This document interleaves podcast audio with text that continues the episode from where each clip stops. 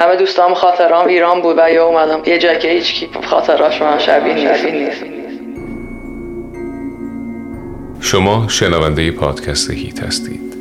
اینجا در پادکست هیت ما به قصه ها، موفقیت ها و چالش های افراد مختلف گوش خواهیم داد. من تهران به دنیا اومدم ولی کرج زندگی می‌کردیم. به شهرکی به اسم شهرک خانه دهکده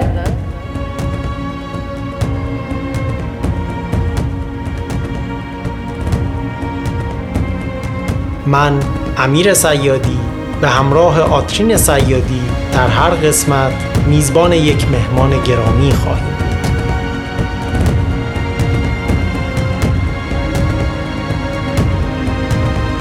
با بچگی من خیلی شهر و شیطون بودم. تو مدرسه شهره هم خاص بودم. حالا واسط خواهر این برادرم ندارم. نقش برادر کوچیکه رو بازی می‌کردم.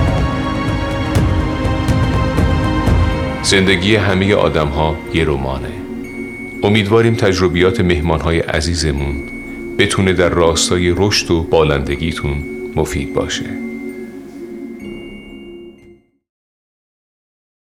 سلام به همه دوستای عزیزم. خوشحالم که امروز مهمون شمام.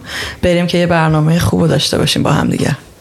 امروز آوردیم اینجا که از تجربه استفاده کنیم از کارهای خفنی که کردی و آمبولانس هم داره رد میشه. خیلی هم باحال. به ما بگو که از چه سالی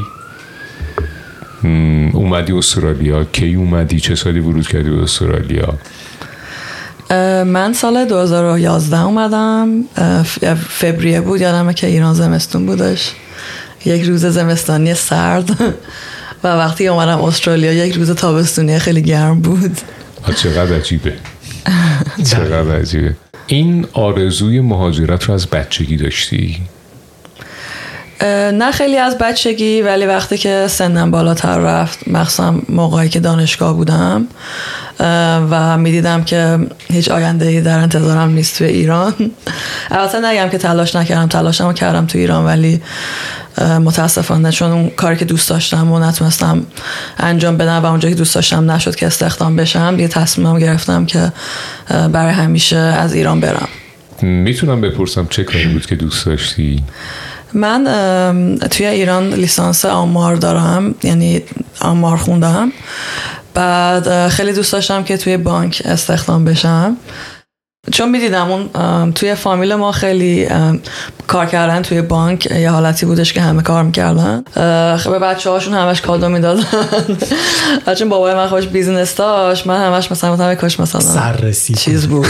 نه و سکه طلا می‌دادن. واقعا چه به ما چه به ما که چیزی دوره من که رسید که فقط یه سر رسید اونم می‌گفتیم تو رو خدا. می‌گفتن نه اینا بانک مرکزی. من هدفم بانک مرکزی بود. هیچ آزمونش دادم مثل آزمون فوق لیسانس بود. خیلی هم امتحانه رو خوب دارم اومدم بیرون خوشحال و هم چون بانک مرکزی کار می‌کرد بهش کدم همه قبول شدم و اینا ولی بعد که دیدم اسمم تو لیست نیست. تا چند روز گریه می‌کردم از ناراحتی. وقتی که اومدی استرالیا مسلما چون ما اونجوری که می‌دونیم الان چندین سال هست که این چی میشه business business چی میشه به فارسی؟ business گلو حالا زدی. چه کارایی انجام دادی؟ چه شکلی فکر می‌کنی مسیرت به این سمت کشیده شد؟ آیا علاقه بود؟ آیا یک اتفاق بود؟ یا نیاز بازار بود؟ می‌خوام یکم این سفر رسیدن به business گلو بفهمم. صد درصد یه اتفاق نبود. درسته که من آمار و ریاضی رو خیلی دوست داشتم و همیشه تو مدرسه عاشق ریاضی بودم نمرم مثلا بالاتر بود شاید اول و اینا. ولی سیم تایم یعنی در همان زمان فارسیش کنم خیلی کار هنری دوست داشتم. ما کلا خانواده هنری هستیم. پدرم عکاسی می‌کرد خواهرم هنرستان عکاسی اونه که خواهرم گرافیک. و من تنها فرد خانواده بودم که خیلی حالا مهندسی ریاضی دوست داشتم. ولی توی خونم توی دهکده یه باغ بزرگ داشتیم که مامانم همیشه گل روز و اینا داشتیم مامانم همیشه صبح به صبح گل میچید با هم دست گل درست می‌کردیم. من میبردم مدرسه.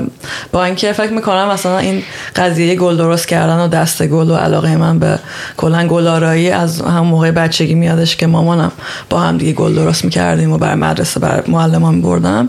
یعنی ولی خیلی خب کوچیک بودی بس آره مدرسه دیگه.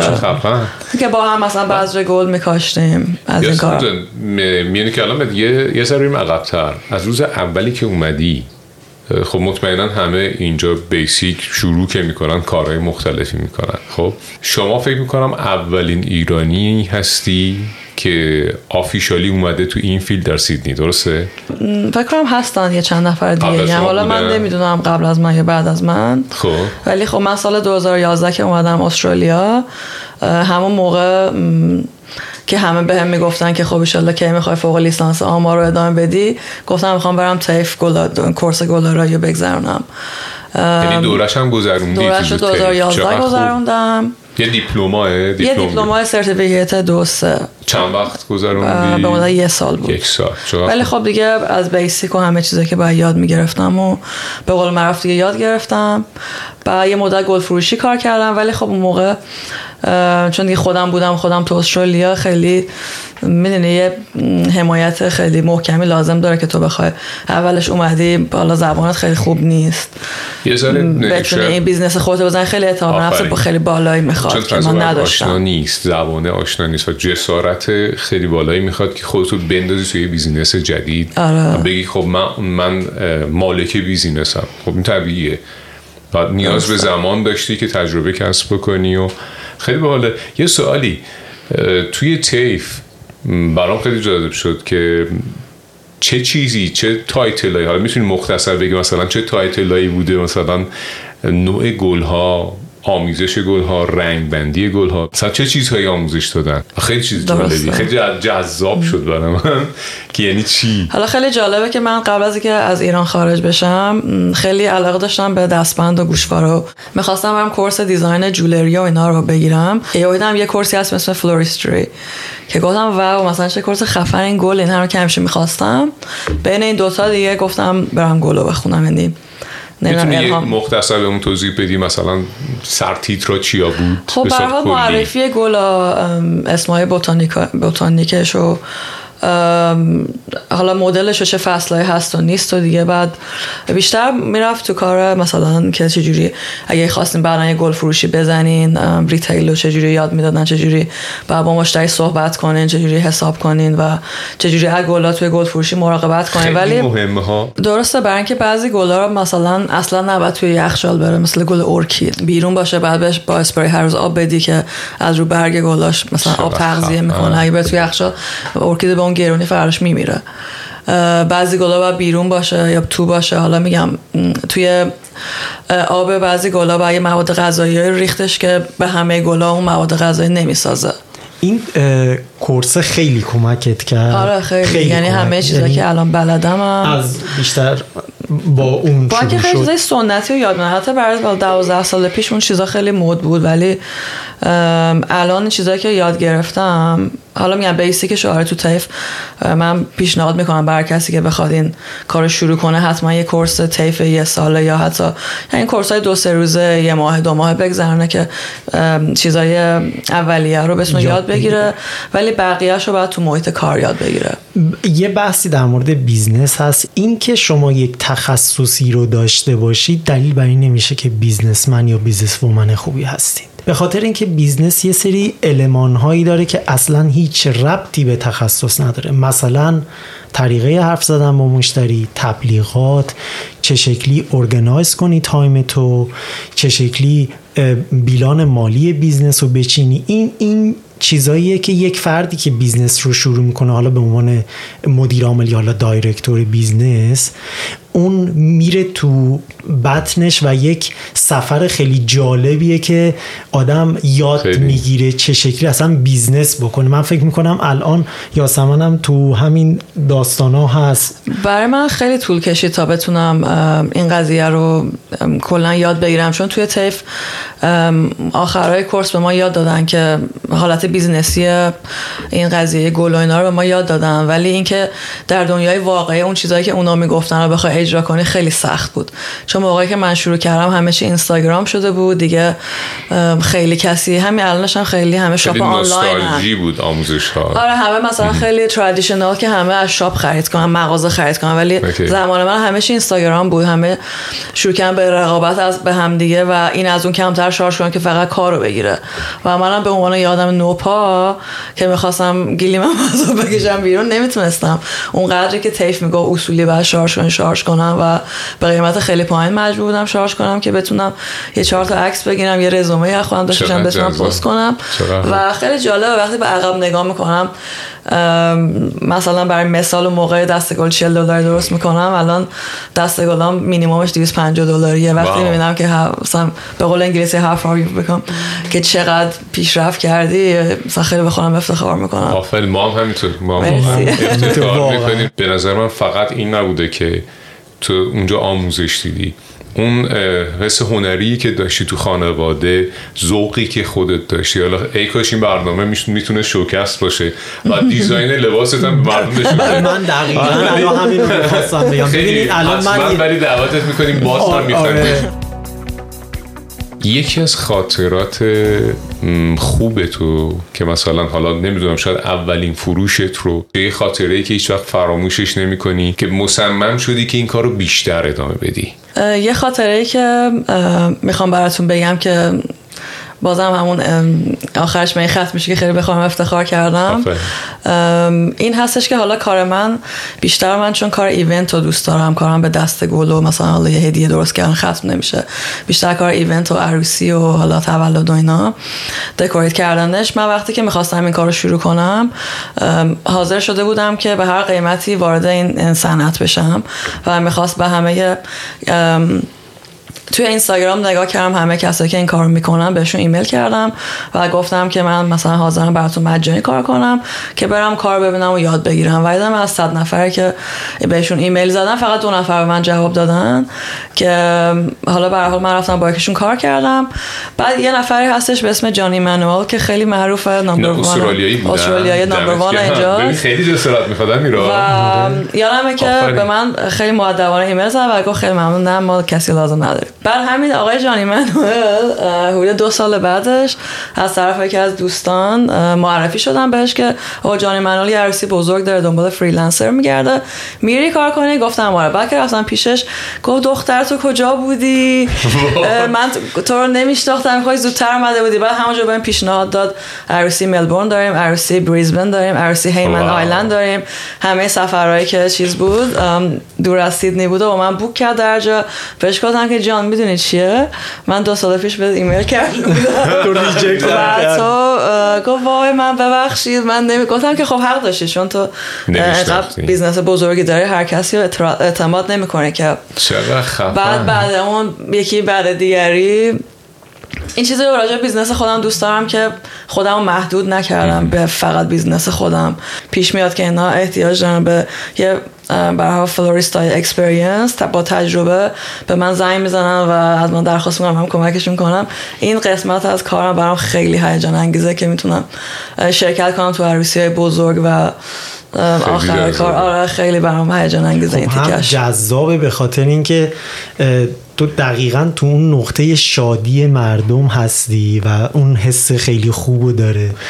و از یه طرف هم این که فکر می‌کنم من اونجوری این شناختی که من از تو دارم یاسم تا الان می‌شناسم اینه که خیلی انگار خیلی با علاقه این کار رو انجام میدی و من اینو خیلی دوست دارم. اصلا یه زمانایی شده مثلا من دیدم یاسمن داره یه گل درست می‌کنه. حتی یه گل خیلی معمولی اصلا هیچ ربطی هم به business نداره. فقط مثلا یه گل شما بذار جلوی یاسمن. یه جوری با عشق این گل رو درست می‌کنه آدم دوست داره اصلا بره florist شه درسته همه فکر می‌کنن که کار گل‌آرایی خیلی کار آسونیه ولی. هیچ کسی خبر نداره از پشت صحنهش انقدر دوست دارم که یه پشت صحنه فیلم بسازم از صبح پا شدن های رفتن به market و شبای قبل event تا صبح نمیخوابی. مثلا می‌بینی دو روز پشت سر هم داری کار می‌کنی. به حال trend اینه که گل رز غنچه نباشه و گلای رز دونه دونه برگاشو باز کرد. بعضی وقتا می‌بینی 800 گل رز باز می‌کنی. اینطوری نیستش که بری مثلا خوش خوشان تو market راه بری یه گل بردارم یه لاله بردارم. اینقدر استرس زایه که این گلا تموم نشه. از قبل که باید 100 سال پیش order اتو بدی بعد انقدر سنگینه. مثلا و box های بلند حمل کنی بعد درخت های بزرگ رو شونت بذاری میگم خیلی کار سختیه ولی فقط باید این کار دوست داشته باشی تا بتونی. تحمل کنی. این علاقه. این دقیقاً. علاقه خیلی مهمه چون تیغ میره تو. دست دستای من اصلا شاید دخترانه نیست پاره پوره هستن خط خطی چاقو کشی کردم بچه من پلک می‌زنم خودم رو تو فضای نقاشی فریدا کالو می‌بینم بگم که آخرش یکی از اون کسایی که جواب ایمیلمو داد خب. رفتم و برای چهار هفته مجانی کار کردم بعد البته آره چهار هفته مجانی کار کردم و بعد استخدامم کرد با حقوق خیلی پایین. حدود یه سال اونجا کار کردم. هم اون خاک خوردنه. خاکش رو business. قشنگ آره، خوردم. من مدلم اینجوری نبود برم خوب کارو یاد بگیرم بعد به یارو بگم خدافظ مثلا خیلی نامردی می‌دونی؟ انرژی میذاشتی با علاقه کار آره، می‌کردی. همه کاراشو می‌کردم. مثلا هفته پنج تا عروسی داشت. من مثلا تنهایی که عروسیاشو ران می‌کردم. خیلی سخت کار کردم. کلا امیرم. می‌دونه که من خیلی دختر آره، سخت. پوشیم. یعنی از ثانیه اول که پامو گذاشتم تو استرالیا یه روزی نبوده که من کار نکرده باشم. یه سوال بپرسم. من خیلی اینو دیدم وقتی که گل درست می‌کنی. چرا همه گلا رو فوت می‌کنی؟ همون گل روزاست دیگه. بعد بازش کنی بعضی وقتا آخه احساس همه رو فوت می‌کنی. آخه که بازتر بشه. من من خودم از دید. خودم یه بار آخه با خواهرم صحبت می‌کردم. من گفتم یاسمن روح خودش رو تو گل میدمه گل مورد علاقه خودت چیه؟ من گل دلفینیمو دوست دارم. گلیه که تو باغ در میاد مثل حالا بخوام فارسی بگم مثل کوکب و ختمی و تا حالا جایی شده بری به عنوان مهمان یاسمن جان. و بعد بگی که ای کاش من گلا اینجا رو درست کردم. چرا خراب کردن این گلا رو؟ خیلی. ببین می‌دونی بعضیا فقط به بی- حالت business ی بهش نگاه می‌کنن و. میان یه کاری رو درست کنن تموم شه بره. ولی من حالا میگم واقعا هر یه دونه گلی که می‌خرم و مثلا برگشو می‌کنم یا تو arrangement می‌خوام بزنم انگار با عشق و دل و جون مثلا این بچه هم میمونن. واسه همین متوجه میشم که یه کاری با دل انجام شده یا فقط business ی انجام شده. یه مثال خیلی معروفی هست راجع به این. میگه که شما اگر ماشینتون پنچر باشه ببرین مکانیکی یه مکانیکی هست در جا پنچری رو پیدا می‌کنه. بعد اون درست می‌کنه و میگه که آقا بفرما. خب کار شما رو انجام داده دیگه. دقیقاً. یکی یه مکانیکی هم هست یه دست دور لاستیک می‌کشه که یه میخی سوزنی چیز دیگه هم باشه. اونم در میاره. اونو شما براش پرداخت نمی کنی اون عشقیه که اون داره به کار. و این تفاوت یک فردیه که خیلی قشنگ کارش رو خیلی خوب با علاقه انجام میده با اینکه یه نفر فقط می‌خواد اون وظیفه رو به عنوان یه تسک انجام بده و بره بعدی. دقیقا. یاسمن عزیز یه سوال دیگه. اگر تو رو برگردونن به عقب باز هم مهاجرت می‌کنی؟ اونو که صد درصد. اگه فرصتی داشتم که بتونم تو ایران زندگی کنم با شرط ظاهری خودم دوست دارم برم این trend و اینا رو تو ایران. مد. کنم. اون سالی که TAFE مو گذروندم تا سالی که business مو بزنم نزدیک هفت سال طول کشید. بینش کارهای. مختلف می‌کردم. کافی شاپ سوپرمارکت همیشه دنبال یه چیزی بودم که business شو بزنم. ولی اون موقع تو شرایط business گل رو نمی‌تونستم بزنم. بعد قبل از اینکه business گلمو بزنم به مام بابام گفتم مدارک لیسانسمو تجربه کنیم می‌خوام اینجا فوق لیسانس آمار بخونم. وای. رفتن ابهر مدارکم گرفتن ترجمه کردن فرستادن دانشگاه رو انتخاب کردم خواستم apply کنم. یهو partner م MJ گفتش که می‌خوای بری این گله که اینقدر دوست داشتی و امتحان کنی؟ دمش کرد دم MJ ما گرم. گفتش که من- سلام میدیم MJ عزیز رو گفت من fully support می‌کنم برو امتحان کن و اگه یه درصد نتونستی برو فوق لیسانس آمار بگیر خیلی خیلی مهمه. این خیلی support از طرف partner به نظر من مهمترین support یه که یک نفر می‌تونه داشته باشه تا حالا فکر کردی که business رو گسترش بدی؟ من business م و وقتی که شروع کردم به کار خب اولش که فکر نمی‌کنم جدی همش کنم حالت امتحانیه بریم جلو ببینیم چی میشه. بعد به حدی رسیدم خب همه دیدن چقدر و مثلا کارت خوبه چرا گسترشش نمیدی؟ یه تیم بزرگ بگیر و اینا.